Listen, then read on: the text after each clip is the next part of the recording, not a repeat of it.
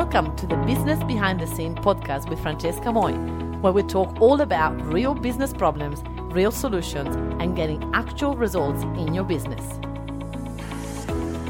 Hello, hello, welcome to episode number 181 of Business Behind the Scene. Today, we're talking about a question that we get a lot from clients, which is totally fair. And we need to talk about it because we need to talk about the elephant in the room, right? And this ele- elephant in the room is hey, psst, come here. Can I trust my VAs with all my passwords? I love it. And well, what's your option? this is how I say it, right? What is your option? If you don't trust your VA with your passwords, what are you gonna do? You're not gonna be able to give them the password all the time. Like, you know, that's not gonna save your time. So what I do is this.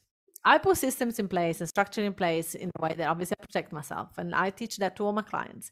And I put that into a video series that's called set up your va for success and we we suggest to use a platform called 1Password similar to something called LastPass. LastPass. There's different ones, but we use 1Password and we love it because you'll be able to share your passwords with your virtual assistant, and that is going to be your virtual assistant will be able to join any of the platform that you're using in your business without viewing the password. Right now.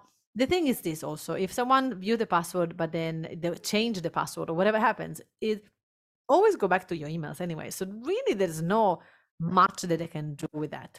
But in saying that, I trained all our virtual assistants. So if you go with our agency, we train the virtual assistant on security. We have the computer um, tracked by someone here in Australia, so we can remove access immediately to the virtual assistant to everything from the computer. We can wipe the computer down completely. So we have lots of resources that we get access to and we really help our clients to be protected.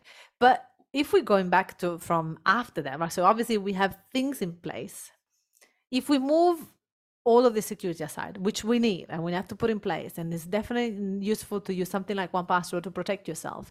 After we've done all of that, then we just have to trust. And we just have to go with the peace of mind that if we don't trust there is no future for us. So we have to accept that there is risk involved with hiring a virtual assistant but we have that really part of us that needs to just go in and trust. Because if we keep trying to have control of everything and and you know avoid completely any type of mistakes or any type of things is we're never going to be able to grow the business. So we have to let go and we have to trust and we have to really like um, do things like checking and, and change the password maybe every now and again right do things like that if you really want to but to be honest i have full trust on my virtual assistants i've I love them to bits and I've been they've been working with me for years, but that is because I gave them my trust. Right? People say you have to um, you have to gain this trust. I actually give people trust unless they prove me wrong. Right? As soon as I see that I'm okay, I saw a couple of things I'm not sure. That's when I then doubt, and that's when I then go like, I'm not sure about this. But I go with the step of like, yeah, I trust my virtual assistant. I trust my the people that work for me. Um, because if they feel that I can trust them, then they feel that I've got loyalty and I've got integrity. Then they really struggle to to overcome that. Obviously, there's a lot of horror stories out there. There is a lot of people that will tell you the opposite, and I don't listen to those people. I like I don't watch the news because if I do, I'm gonna fill myself with negativity and I'm gonna be scared every step of the way. So um, if you can, just have that leap of faith. Trust, trust yourself, trust your VA, trust the agency that you have hired. If it's us, trust us, and let us do our work. And at the end of the day, what is the worst case scenario? Right? What is the worst case scenario? And I know that some of you have really private, private confidential information.